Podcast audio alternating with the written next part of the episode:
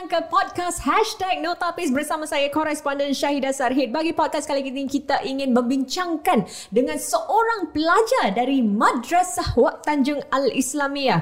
Dan topik pada hari ini ialah tentang pengaruh budaya lain. Dan saya ingin mengundang pelajar ni pun ada campuran dua budaya dalam dirinya. Bersama kita pada hari ini ialah Alexander Highland. Apa khabar, Alex? Alhamdulillah, sihat. Salam sejahtera, Kak Syahida. Oh, bagus awak panggil awak, Kak. Kalau awak panggil saya Cik, saya cakap, okay, thank you very much.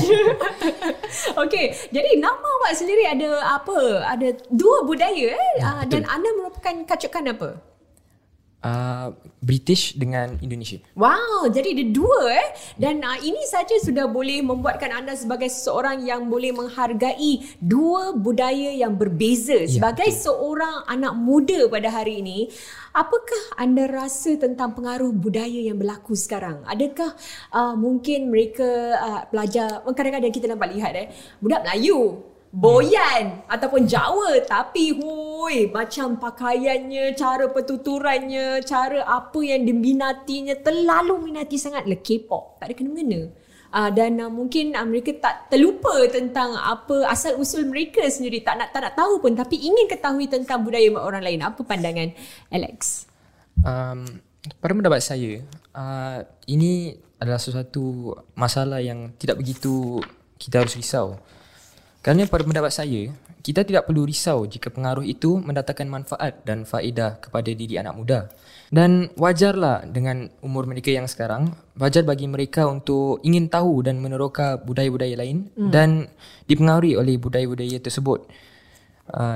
Jadi itulah. Kalau awak sendiri, awak suka budaya apa? Kalau saya, boleh katakan budaya Jepun. Saya sangat banyak benda yang saya suka tentang budaya Jepun tersebut. Apa dia yang awak suka tentang budaya Jepun ni? Saya boleh katakan saya suka anime tu. Anime. Yang kartun-kartun Jepun tu. Arigatou gozaimasu. Yes, kartun-kartun Jepun tu. Kenapa? Apa yang menarik tentang anime tersebut? Kartun-kartun anime tu. Saya suka menyukai seni dan art semua tu. Dan pada pendapat saya, anime tu sangat cantik lah dia, lukisan semua dengan dia cerita tu sangat interesting lah. Menarik menarik macam betul. Lain daripada yang lain kan. Adakah betul. macam ibu awak seorang warga Indonesia? Betul. Dan adakah awak pernah mengetahui tentang budaya awak? Indonesia sebelah mana? Adakah macam Indonesia ada banyak ini kan? Betul, betul. Jadi macam mana-mana satu tu? Ibu saya berasal dari Jawa. Jadi okay, saya nak tanya, awak tahu cakap Jepun? Tak sangat lah. Okay, apa yang awak tahu? Cuba cakap sikit. Yang simple-simple lah, macam konnichiwa means hello. Lepas tu arigato means thank you semua. Cuba cakap hello dalam bahasa Jawa. Beri salam lah. Oh, pandai Dan kalau ini terima kasih dalam bahasa Jawa? Terima kasih lah. Tidak ada yang lainnya seperti yang lain? Tak ada? Jawa-Jawa tak ada ke? Ada kan? Kalau macam cara adalah, perkataan mereka sendiri. Saya tak terbiasa dengan berbual Jawa. Sebab kebanyakan hidup saya di Singapura. Jadi cukup faham lah dengan bahasa Melayu itu. Tapi kadang-kadang saya dengar lah ibu saya berbual dengan kakaknya, dengan ibunya. Semua dalam bahasa Jawa. Saya faham lah sikit-sikit, tapi saya tak boleh cakap lah. Betul. Dulu arwah nenek saya pun berasal daripada Jawa. Dan arwah datuk saya juga. Tapi kalau berbual Jawa, saya cuma ingat apa yang 1, 2, 3 dah. Siji, loro, telu. Itu je lah yang, tapi yang lain semua tak tahu. Sama lah. Tapi kenapa? Kalau awak cakap tentang awak tinggal di Singapura, tapi awak tak pernah tinggal kat Jepun. Tapi kenapa awak boleh macam terminat sangat tentang pengaruh orang lain daripada mempelajari tentang budaya awak sendiri? Apa baik buruknya? Di era moden ini, kita dapat berkongsilah maklumat dengan mudah melalui media sosial dengan beberapa tekanan sahaja melalui telefon bimbit kita. Dengan itulah kita semua boleh melihat dan mempelajari budaya-budaya lain melalui telefon bimbit kita secara mudah dan percuma. Jadi saya belajarlah tentang budaya Jepun ini daripada social media juga. Saya tengoklah macam bagaimana diorang memakai baju dengan yang lain tentang Jepun lah.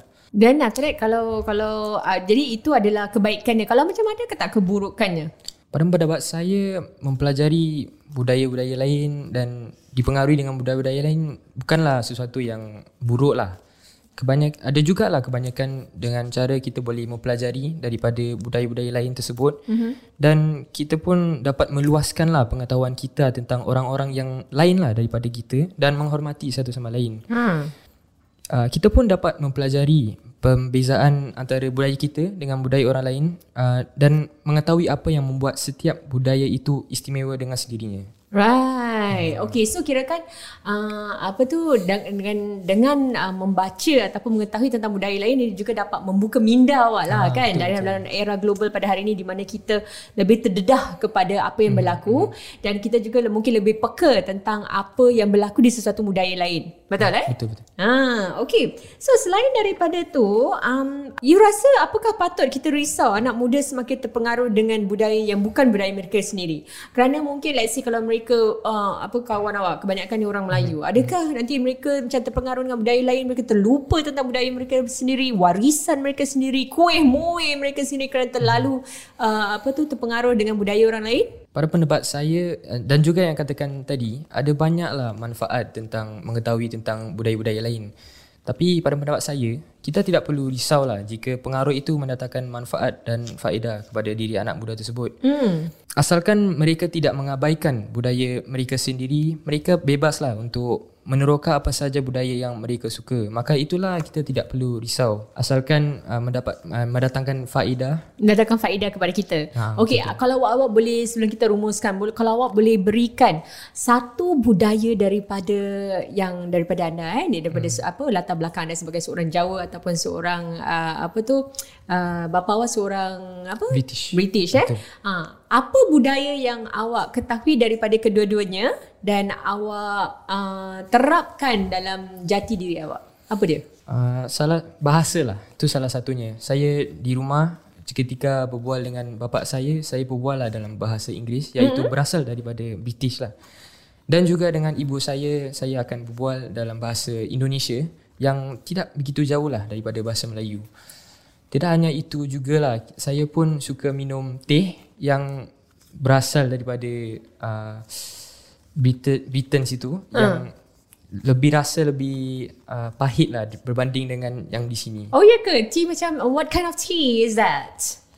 Is it the Earl Grey tea or something? Boleh green tu lah. Oh gitu, oh ya ke? Okay. Dan itu dari segi makanan dan juga bahasa. Betul, apa betul. Lagi? Mungkin daripada segi ciri-ciri yang anda dapat. Kerana tengok macam orang Jawa kan macam very, kata orang tu sopan santun dan sebagainya betul. Kan? Dari umur kecil ibu saya mengajarlah cara menghormati semua.